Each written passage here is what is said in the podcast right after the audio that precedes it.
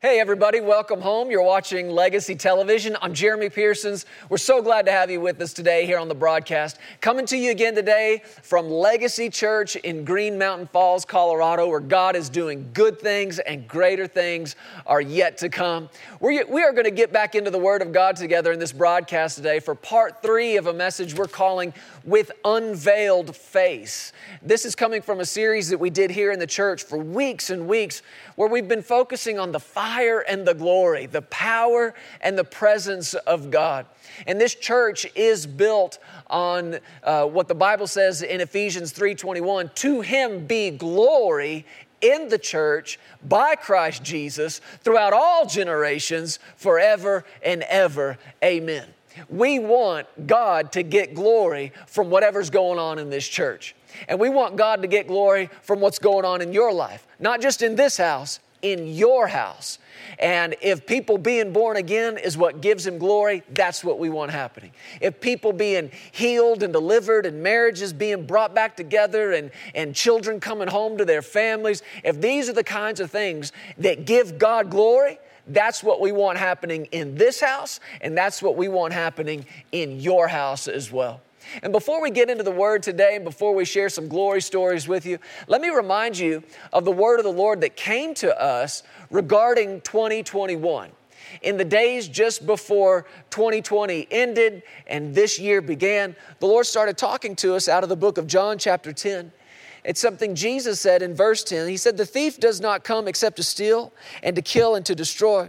I have come, Jesus said, that they may have life and that they may have it more abundantly. And the Lord dealt with us and said that 2021 for us, for this church family, and for our global partner family would be the year that we begin living life more abundantly. That's life to the full until it overflows. That's a rich life. That's a satisfying life. These are all words that you find in what Jesus said when he called it life more abundantly. So I want to remind you, we are still standing on that word and we're seeing it. We are seeing it around here. I'm telling you, this church and this ministry is prospering in a way that we've never experienced before. And we know that many of our church family and our partners are, are experiencing the same thing. And that's one of the reasons we share these testimonies with you, these glory stories, the good things our good God has done in people's lives all over the world. It's because we want you to see He's a God of abundance. He's a God of increase, and it's happening. It's happening. We are living life more abundantly. So I just want to remind you of that again today and, and, remind you to hold on to that word and stand on that word. And no matter what you are seeing in the natural around you, put more faith in what you expect than you put in what you have experienced. Don't let past experience limit future expectation. Oh, glory to God. Are you listening right now? Don't let past experience limit future expectation. Let the Word of God paint the picture of your future. And Jesus said, I came that you'd have life more abundantly. Thank you, Lord, for that word. Before we get into uh, the glory stories we want to share with you today and the word that we've got to share with you, I want to give you another opportunity right now to sow into the ongoing outreaches of Pearsons Ministries International and Legacy Church. What we believe about Legacy Church is that it is a local church with a global call. This local body of believers has an assignment to get the Word of God out all over the world, to serve our generation with the Word to teach them how to live by faith in the day of grace, how to experience a whole life prosperity that's prospering spirit, soul, and body, and to teach another generation how to raise their family in the household of faith. Come on, let's get into the Word of God together, and I'll be back at the end of this broadcast. We all, with unveiled face, beholding as in a mirror the glory of the Lord, are being transformed into the same image from glory to glory, just as by the Spirit of the Lord. Chapter 4, verse 3 Even if our gospel is veiled, you can see he's still talking about this, it's veiled to those who are perishing whose minds the God of this age has blinded, who do not believe, lest the light of the gospel of the glory of Christ. This is what the gospel is. It's the glory of Christ. Listen, who is the image of God. The image of God. What was Moses wanting to see? I'm done looking at a cloud. Let me see the light behind it.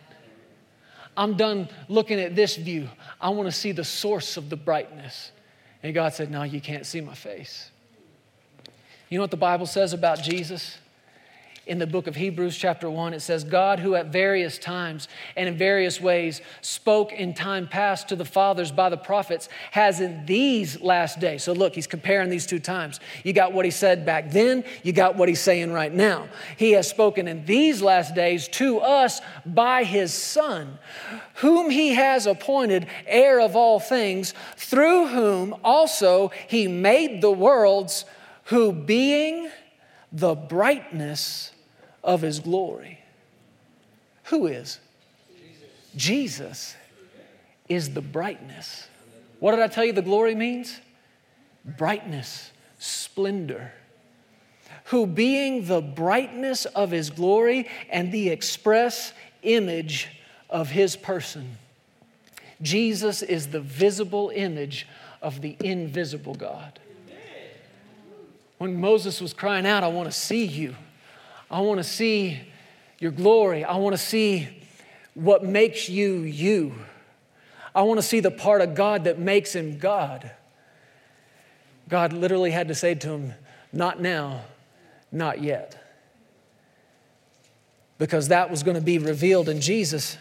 Back to 2 Corinthians 4, he said, We do not preach ourselves, but Christ Jesus the Lord, and ourselves your bondservants for Jesus' sake. For it is the God who commanded light to shine out of darkness, who has shown in our hearts. Are you ready for this? To give the light of the knowledge of the glory it's the God who caused the light to shine out of darkness, who has shone in our hearts to give it. To give what? To give that thing Moses was crying out for. The same God who said, Light be, and released that creative force. That wasn't sunshine, that was the glory of God. Sunshine didn't show up for another couple of days, but when God said, Light be, it was His glory the brightness of his glory that shot out of him at 186,000 miles per second and is still creating at that same rate right now. No wonder Moses couldn't look at that. Can you imagine pure light being shot at your face at 186,000 miles a second? There'd be nothing left of you. nothing. But now we're living not in that measure of glory, this one. This one, where now He's given it away. Where the same God who spoke light into the darkness has shown in our hearts to just give it, to give the light of the knowledge of the glory of God. Come on, put this on the screen. I want everybody to see this. Where is it? Read that out loud. The knowledge of the glory of God where is it? It's in the face. What did God tell Moses you can't see? You can't see my face. You know what I believe he was saying? You can't see Jesus yet. That's for another people. That's for another time. And the work I'm going to do in them is so marvelous and miraculous, they will be able to look directly in the face of the glory. And it won't consume them, it won't kill them, it'll strengthen them. It's in the face of Jesus Christ. Now, that's verse 6. What's verse 7 say? We have this treasure in earthen vessels. What treasure? Come on, help me out. What treasure? The glory. The glory is the treasure that has been put into the earthen vessel, right? So it's not about this vessel. dress this thing up, work this thing out, diet it, nip it, tuck it, paint it, whatever you want to do. But the excellence of the power is not in and of this vessel, it's the treasure in it. What happens if you start pressing with intensifying pressure, a cheap clay pot from every side and every angle, and it's pressure all day in front of you, and it's pressure all day from behind, it's pressure all day to your left and to your right, it's pressure from every direction. That cheap clay pot will be crushed unless, unless there's something in it that's pushing back. Unless there's something in it that's resisting that pressure. Tim, hand me those. I noticed this one time, several times. Sarah and I, when we were traveling and ministering in other churches, we had this routine. We'd, we were flying our own airplane at the time, and we would drive out to the airport and we'd get on the airplane, and the pilots would always have a couple of water bottles sitting right there. And I got into this habit where we'd get on the plane there in Texas, and I'd open one of the bottles and drink it, like in one gulp kind of thing. I don't know why I did that, but it was just this habit I got into. And then this other one would sit closed and full right next to it. Same bottles, had the same wrappers on them, made of the same stuff. But what happens when you fly, you take off, and depending on where you're taking off from, you can be as low as sea level uh, where we were in Texas, our elevation was about 750 feet. Where we are here right now is about 7,500 feet. So in Texas, we're much closer to sea level. And the lower you are, the greater the air pressure is around you. At sea level, air is pressing against your body at 14 pounds per square inch. Now, you don't realize it because you're used to it. But that's how much pressure is around you on, on the entire surface of your body 14 pounds of pressure per square inch. But the higher you go, the less the pressure. I said, the higher you go, the less the pressure. And like I said, I'd take this, I'd drink this, uh, open this up and drink this. And it was usually, maybe not all in one sitting, but as you take off and you climb out, I'm working on this, this bottle of water. And usually by the time we hit altitude, it's gone. Now, when an airplane pressurizes, they typically pressurize to around 6,000 feet, which is why when you come down out of that pressure, and you enter into that lower pressure again, you've noticed your ears try to equalize. It's because the pressure and the air inside your body was the air that was in there when you took off, a greater pressure, right? So when you come back down into it, it's trying to escape out of it. Well, the, these bottles are a good example of that. When I drink this and I'm up at altitude and I finish it and I put the lid back on it, I noticed that every time we'd come back down into that higher pressure, without me doing anything, this bottle just sitting right there next to me would start to crumple and crush all on its own. Has anybody ever seen this happen before on an airplane? If you're on an airplane sometime, just do a little experiment. It may not work quite as well if you're coming from this high altitude. But if you're like Florida or Louisiana or Texas and you're down there low, watch as you come back in, and without touching that bottle, it begins to collapse all on its own. Why is that? Well, because when we got up there where the pressure was less, there's a less dense pressure on the inside of it. When you come back down where the pressure is more, it's pressing against it. And that's why it's being crushed. But I noticed that that bottle sitting right next to it, that was full and stayed full the entire time, same stuff, made out of the same materials. In other words, nothing special about the bottle. But it was totally sustained and kept its shape the entire time. Why? Because water is heavier than air. I could say it to you like this Greater is what's in it than what's against it. Now, does it make sense to you? What kept this thing from being crushed? It went through the exact same pressure and all the pressure changes that this one went through. What kept it from being crushed? I mean, this thing went through it and you'd never even know. It went through that same pressure and all those changes, and you'd never know. It kept its shape perfectly. How can you have two of the same earthen vessels go through the same amount of pressure, pressing in on them, and one be crushed and one be completely kept and sustained, one not crushed? How? Something's got to be inside. Something greater has to be in it. Something greater than what's against it. We have this treasure where? It's in the vessel. It's what's been put inside of us. And that's why you could take two people and put them through the same pressure, the same financial pressure, the same marital pressure, huh? the same pressure at work, the same pressure at school, the same pressure in their ministry or whatever it is they do, and one come out crushed and one come out looking like nothing ever even happened. One come out not even smelling like smoke.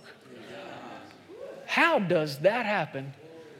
Well, greater, or you could say heavier, weightier is what's in this one than the pressure that was against it. Greater is He that is in you than He that is in the world. Weightier is the glory that is in you than the pressure that's against you. Is this helping?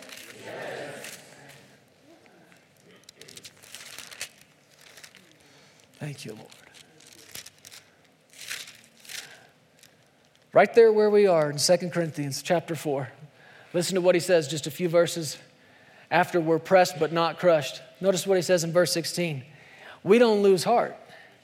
Even though the outward man, or you could say the earthen vessel, is perishing, the inward man What's going on inside the vessel is being renewed day by day for our light affliction. Light. It doesn't weigh anything, it's light. Now, these words are relative, aren't they? You can have a light book or a light object, but you could also have a light airplane. Well, what makes that airplane light? It weighs tons and tons and tons. It's light in comparison to a heavy one. And that's what you need to realize and start doing when it comes to the pressure that's on you. It may look and feel heavy, but you got to learn to call it light. He, he says this pressure that we're under is a light affliction, which is but for a moment and it's working for us a far more exceeding and what?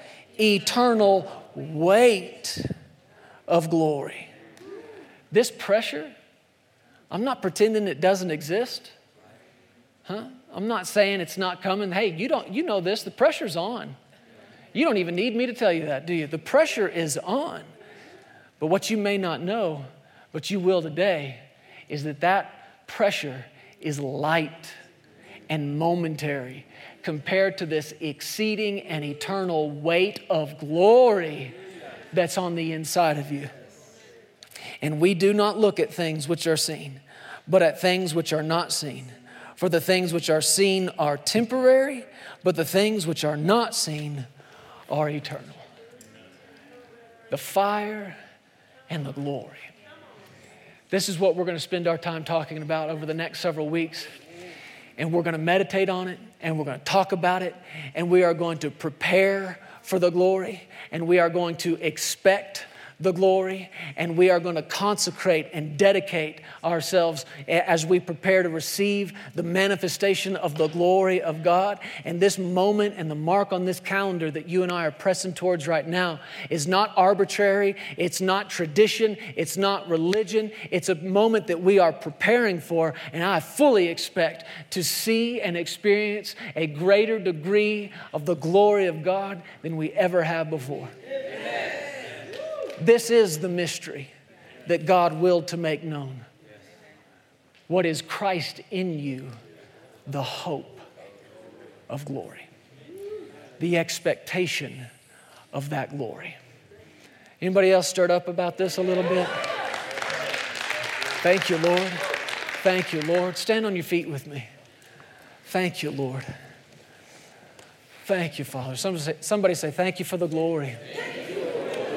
I want you just to let the Spirit of God begin to work in you right now. Go ahead and begin to create in you an image of what's already on the inside.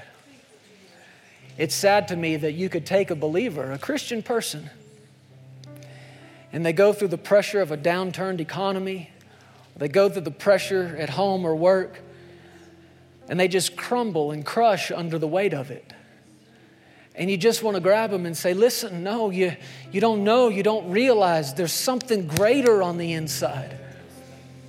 There's something greater, and you're not going to be sustained by something from the outside. You'll be sustained and kept by what's in you.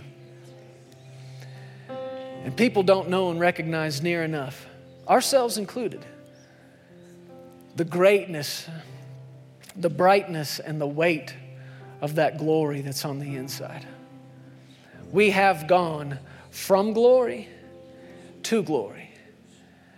And the same God who caused the light to shine out of darkness has shown in your heart to give you the light of the knowledge of the glory of God, and He put that treasure inside your earthen vessel. That's why you can be pressed but not crushed. That's why you can be persecuted but not abandoned. You can be perplexed but not in despair. You can be struck down but not destroyed. Why? What's keeping you? What's sustaining you? It's the glory. It's the glory. It's the glory. And greater is He that is in you than he that is in the world. Lift up your hands and worship the Lord. Thank you, Father. Thank you, Father. I think you and I have to come to the place where we're no longer content to look at God through the cloud. And it's easy to do because even though there was still that veil between him and Moses, I mean, what he saw was good, and what he saw was it, so saturated him, and it would be so easy to come to a place where you say, Well, that must be it. That must be everything. I'm telling you, there's more. There's more. Somebody say it. There's more. There's more. But you have to come to the place where you, like Moses, are saying, I'm done looking through this cloud. I'm done looking with a veil over my face.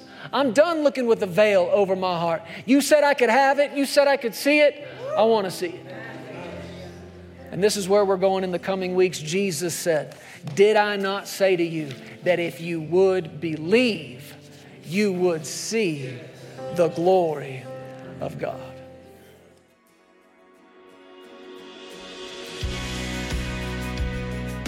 Hey, thank you so much for listening to the Legacy TV podcast. We hope you enjoyed this, and if you'd like to hear more of Jeremy and Sarah, subscribe to this podcast and download the Legacy Studios app. From there, you'll have access to the Legacy Television broadcast, the Legacy Letter magazine, and so much more. You can also visit pearsonsministries.com to contact us directly and find out how you can get involved with everything that's happening here at Legacy Studios. Be blessed today. We love you. Remember, you are always welcome here in the House of Faith.